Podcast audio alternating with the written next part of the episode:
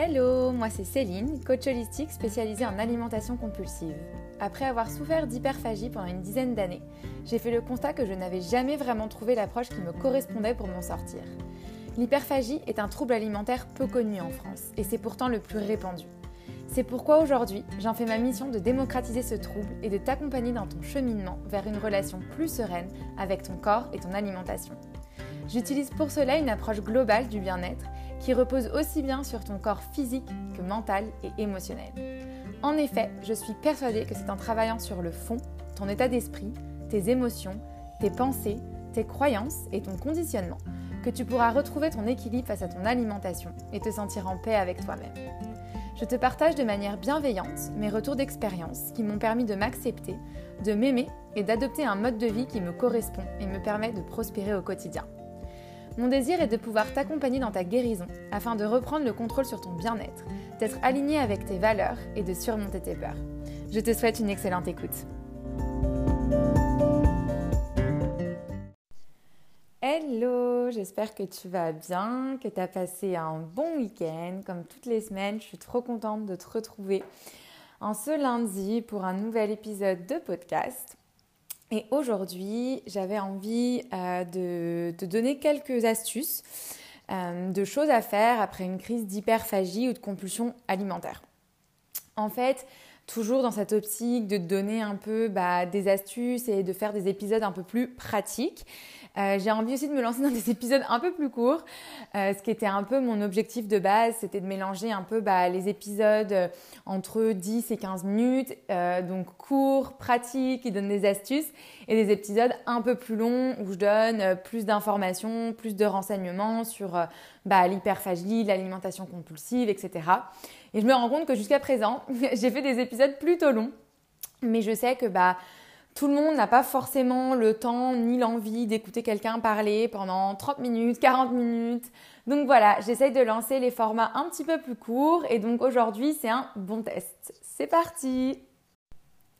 Pour avoir moi-même fait pas mal de crises pendant une dizaine d'années, je sais exactement ce que c'est de se sentir en fait désemparé et submergé par les émotions après une crise. Je sais trop bien ce que c'est que ce sentiment super déstabilisant de perte de contrôle total sur soi, sur son comportement et la forte culpabilité qui survient après les crises. Et il est fort possible que tu aies l'impression de manquer de volonté, de t'auto-flageller pendant plusieurs heures, voire plusieurs jours. Et du coup, c'est pour ça que j'avais envie de te proposer quelques petites choses à faire à la place. La première chose que je te propose de faire, c'est d'éviter les réseaux sociaux. Les réseaux sociaux, ça peut vraiment être une source formidable pour trouver de l'information, de l'inspiration, de plein de choses dont tu as besoin et envie dans ton quotidien, notamment pour les recettes. Mais ils peuvent également être toxiques. Bien évidemment, c'est comme tout. Tout dépend de l'utilisation qu'on en fait et c'est à toi d'être vigilante sur ce que tu fais des réseaux sociaux et des personnes que tu suis. Mais après une crise, ce dont tu as besoin, c'est vraiment d'être apaisé et non d'être exposé à des éléments qui potentiellement vont être déclencheurs d'émotions désagréables, de pensées négatives et qui pourraient en fait finalement aggraver ton mal-être et la culpabilité que tu ressens déjà après un épisode de crise. Et ça, c'est d'autant plus le cas si justement tu suis des comptes et des personnes qui ne te sont pas bénéfiques et utiles, spécialement dans ce domaine-là, et des personnes avec qui tu as l'habitude de te comparer. Je sais, j'ai conscience que les réseaux sociaux, c'est beaucoup ça, on se compare beaucoup. Il y a des gens qui vont comparer de manière générale le niveau de vie qu'ils peuvent avoir comparé à d'autres personnes qui suivent sur les réseaux. Mais dans le cadre de ce dont nous on se parle, donc d'un rapport difficile, compliqué, conflictuel avec son corps et avec son alimentation, je sais que généralement tu vas avoir tendance à aller suivre des personnes, soit des nanas de fitness dont c'est le métier, donc il ne faut pas oublier qu'elles font ça toute la journée, ou d'autres personnes, des nanas que tu trouves jolies, que tu admires. Et avec qui tu vas avoir tendance justement à te comparer et d'autant plus quand tu auras fait tes crises. Donc, c'est vraiment Déjà qu'en temps normal, je ne conseille pas de suivre ce genre de personnes. Si tu as ce rapport conflictuel et que tu as tendance à te comparer, parce que pour moi, c'est trop de charge mentale et que tu n'as pas besoin de ça. Mais donc, je te laisse imaginer après une crise. Donc vraiment, tu n'as pas besoin de cette charge supplémentaire à ce moment-là. Les épisodes de crise demandent déjà beaucoup d'énergie qui est liée aux émotions désagréables que tu vas avoir après et toutes les pensées négatives également. Et tu as besoin au contraire de quelque chose, tu as besoin d'être plutôt au calme et de faire quelque chose qui ne te demande pas beaucoup d'énergie, pas forcément physique mais rien que mentale en fait. Et donc ici, mon petit conseil, c'est vraiment de couper ton téléphone et de faire quelque chose qui va te calmer et t'apaiser. Tu peux lire, tu peux dessiner, tu peux écouter de la musique, tu peux prendre un bain, tu peux écrire. Vraiment, trouver quelque chose qui te fait du bien, qui t'apaise et qui te permet de retourner dans un état un peu plus de sérénité. La deuxième chose que je vais te conseiller et qui sera sûrement pas une surprise si tu écoutes mes podcasts et si tu me suis sur les réseaux sociaux, c'est d'écrire plusieurs affirmations positives. Après une crise, tu fais probablement face à beaucoup de confusion, de culpabilité, de honte et même de peur. Et que des émotions finalement désagréables qui provoquent sans doute davantage de pensées négatives comme je te le disais avant. Et c'est vraiment le moment où il est important de casser ce cercle vicieux et de te remettre dans une énergie plus positive. Tu as besoin de retrouver justement cet élan, ce dynamisme et ces pensées positives qui, comme je te le répète souvent, vont déclencher des émotions davantage agréables. Et pour ce faire, tu connais ma grande passion pour les affirmations. Encore une fois, c'est vraiment un outil super puissant pour te permettre de te sentir mieux. Ton mental a un poids immense sur la manière dont tu te sens dans ton quotidien. Et tu le vois parce que tu vois très bien que quand tu as des pensées négatives, tu vas te sentir mal, tu vas avoir des émotions désagréables. Et donc, tu vois bien que dans ce sens-là, tu sens le poids de ton mental, la force qu'il a et comment en fait il influence ton quotidien, tes comportements, tes pensées, tes émotions, tes paroles, etc. Et ça marche aussi dans l'autre sens. Ton mental est hyper puissant. Et les affirmations, c'est vraiment une option formidable de te servir de ton mental pour te sentir mieux. Elles sont hyper puissantes et te permettent de générer des émotions beaucoup plus agréables. Et donc vraiment, après une crise, c'est le moment parfait pour les mettre en pratique et observer le pouvoir qu'elles ont sur ton mental. Mon petit conseil ici, c'est de t'asseoir tranquillement et d'écrire plusieurs affirmations positives sur toi. Je te donne quelques exemples. La première que j'adore, c'est « Même si je viens de faire une crise, je m'aime et je m'accepte complètement et totalement. » Et après, tu peux en avoir des plus classiques comme « Je suis sur le chemin de la guérison, je suis indulgente avec moi-même. J'avais besoin de faire cette crise, je l'accepte et je passe à autre chose. Je m'aime et je me respecte. » Voilà, c'est mes petits conseils et on passe tout de suite à la troisième chose.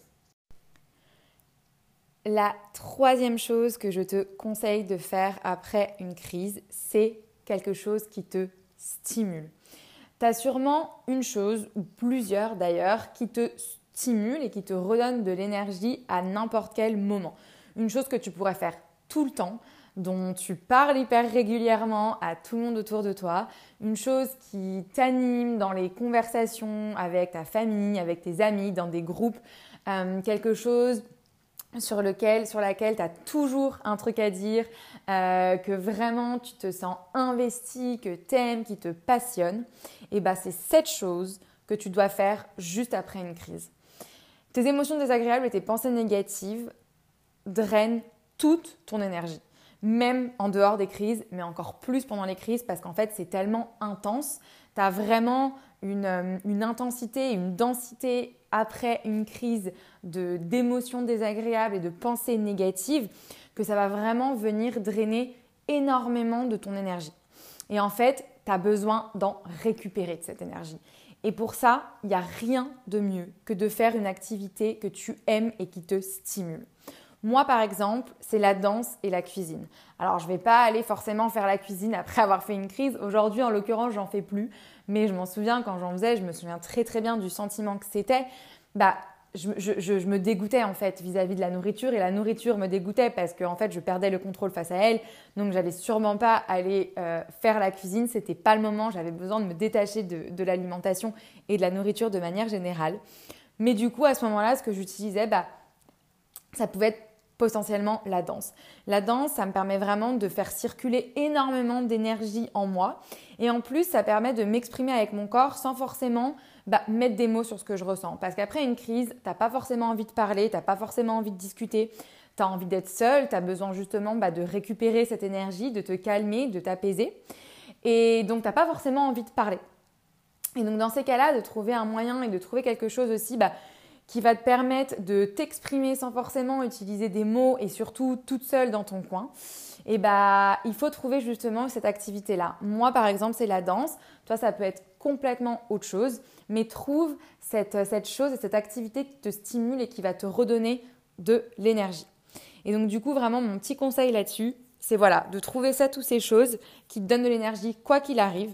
Fais une liste que tu gardes avec toi sur ton téléphone de ces différentes choses, et que tu pourras ressortir justement tout de suite après une crise, et surtout sers-en toi dès que tu en as besoin. Parce que le problème, c'est que quand tu as fait une crise, encore une fois, ça t'a pris tellement d'énergie que tu n'as pas l'énergie de réfléchir à qu'est-ce que je peux faire maintenant que j'ai fait ma crise, etc. Et c'est pour ça que d'avoir une liste sur toi de choses à faire après une crise, et justement quand on en aura besoin, tu pourras juste la ressortir. Et en fait, ça sera beaucoup plus facile de le faire que si tu as besoin de réfléchir sur le coup. On passe à la quatrième chose. La quatrième chose que je te conseille, et qui n'est pas des moindres, c'est souviens-toi pourquoi tu as fait le choix de la guérison. Ça, c'est vraiment la question que je pose lors de la première séance de mon accompagnement, parce que pour moi, c'est essentiel, et c'est ce qui va te permettre en fait de continuer malgré les contretemps, malgré les petits setbacks, etc. C'est pourquoi tu entreprends cette démarche vers la guérison. C'est vraiment ton guide et ta ligne directrice. Quand tu as un pourquoi qui est fort, en fait, tu n'abandonnes pas. Même justement les contretemps, même avec les difficultés, tu n'abandonneras pas quand ton pourquoi est assez fort et qu'il te parle suffisamment. Et après une crise, c'est vraiment le moment idéal pour revenir sur ton pourquoi. Parce que la perspective d'une vie plus épanouie, plus sereine, où tu as un rapport avec ton alimentation et avec ton corps qui est beaucoup plus sain et apaisé, ça va te donner le courage de te relever après ta crise et d'avancer malgré tout. Donc vraiment, par rapport à ça, mon conseil, c'est de trouver, et c'est la première chose à faire selon moi, c'est de trouver ton pourquoi. Qu'est-ce que ça va changer à ta vie, à ton quotidien, de retrouver un rapport plus serein et apaisé avec ton corps et avec ton alimentation? Qu'est-ce que tu y as à gagner? Qu'est-ce que ça va te permettre de faire que tu ne fais pas maintenant? Ça peut être d'avoir plus confiance en toi, de faire plus de sorties entre amis, de plus être angoissé à l'idée des repas, peu importe, mais trouve vraiment ton pourquoi qui est assez impactant et qui va te donner la force et le courage de te relever malgré les petits défis, malgré les contretemps, malgré les difficultés et malgré les crises. Et une fois que tu l'as trouvé, fais comme pour la liste tout à l'heure, tu le gardes avec toi. Tu peux même l'écrire sur un post-it pour le lire tous les jours et pour l'avoir en face de toi et pour le relire après tes crises. Vraiment celui-là, si tu devais en garder qu'un, ce serait celui-là, et garde-le bien précieusement. On passe à la cinquième chose. La cinquième chose, c'est de manger ton prochain repas, ou même je dirais tes prochains repas normalement. Et alors ça, comme la quatrième chose dont je t'ai parlé, c'est essentiel. Parce que ici, la chose à ne absolument pas faire, c'est de relancer le cercle vicieux des restrictions qui probablement déclenche tes crises. Et donc vraiment, mange tes prochains repas normalement. Je sais que tu as tendance à te restreindre après, et que tu culpabilises tellement et que tu te dégoûtes tellement que voilà, tu vas vouloir te priver et te frustrer pendant plusieurs jours après une crise, certaines personnes même pendant plusieurs semaines, mais c'est justement comme ça que tu vas déclencher la prochaine. Finalement, t'essayes de te punir de quelque chose qui selon toi était mal, et en fait justement parce que ça a déclenché chez toi tant d'émotions désagréables et tant de pensées négatives, et parce que tu te dis qu'en fait tu manques de motivation, que tu manques de volonté, que tu n'y arriveras jamais, etc. Et tu te punis, et tu te punis avec ton alimentation finalement. Mais c'est ça qui risque de déclencher la prochaine crise, et c'est ce cercle vicieux-là qu'il faut venir briser et casser. Le cercle vicieux de la restriction et du coup des crises. Et finalement, tu te punis de quelque chose qui selon toi était mal, alors que c'est la façon que ton corps a de te dire qu'il n'en peut plus. Et c'est le moment idéal pour commencer à l'écouter et à le respecter. Et pour ça, quoi de mieux que de t'alimenter de manière normale, sans privation et sans frustration. Aujourd'hui, tu vois la crise comme quelque chose de négatif qui ne t'apporte rien. Et je te propose de changer la donne et de le voir à l'inverse. Décide que ta prochaine crise, ou celle que tu viens de faire, ça sera la dernière. C'est celle qui t'a fait prendre la décision de te laisser tranquille, de te foutre la paix et de faire la paix avec ton corps et avec ton alimentation. C'est ton point de départ. Et je t'assure que si tu commences à le voir comme ça, ce sera beaucoup plus facile après. Ne le vois pas comme quelque chose de négatif, vois-le comme quelque chose de positif. Ta prochaine crise, c'est ton point de départ de ta guérison. Mon petit conseil, c'est que si tu te sens ballonné, que tu as du mal à digérer après une crise, qui peut arriver parce que souvent, tu vas aller ingurgiter des aliments très sucrés, très gras, etc. Et en plus, en de grandes quantités. Donc, tu peux te sentir un peu lourde. Donc, tu peux faire une petite pause. Il n'y a pas de problème avec ça. Tu t'écoutes. Si tu as besoin de faire une pause digestive, tu fais ta pause digestive. Tu peux boire des tisanes. Tu peux boire de l'eau tiède avec du citron. Mais juste, à partir du moment où tu recommences à avoir faim, n'oublie pas de prendre ton prochain repas normalement quand ton système digestif te le permet. Ça ne veut pas dire que tu dois manger dans les 3 heures après, ça ne veut pas dire que tu dois faire déjeuner, dîner, goûter, snack, petit-déj, etc. Mais vraiment, quand tu sens que ton système digestif te le permet, que tu commences à avoir besoin de manger parce que tu sens que tu as faim, que ton ventre gargouille, tu n'as plus d'énergie, mange ton repas normalement. Fais comprendre à ton corps et montre-lui que tu ne vas pas le priver et qui peut compter sur toi et te faire confiance. Et la dernière chose dont je vais te parler et que je vais te conseiller de faire après une crise, c'est de réserver un appel de découverte avec moi. Pourquoi ? Parce que comme je te le disais tout à l'heure, je te propose de considérer ta dernière crise ou la prochaine, mais en tout cas la dernière que tu feras dans ta tête, comme le signe et le point de départ de ta guérison. C'est le signe que tu as besoin de te défaire de cette relation que tu entretiens avec ton corps et avec ton alimentation. Tu as besoin de retrouver un rapport serein avec toi-même pour ton propre bien-être, pour ta propre santé, que ce soit physique ou mentale. Et donc, je te propose de profiter de ce moment après ta crise pour te mettre en action. Parce que comme tu le sais, pour moi, les thérapies cognitives et comportementales, ça marche. Et une partie de ça, c'est oui tes pensées, c'est oui tes émotions, mais c'est aussi te mettre en action par tes comportements. Et donc, je te propose de te mettre en action vers quelque chose qui va t'aider et t'accompagner dans ton chemin vers la guérison.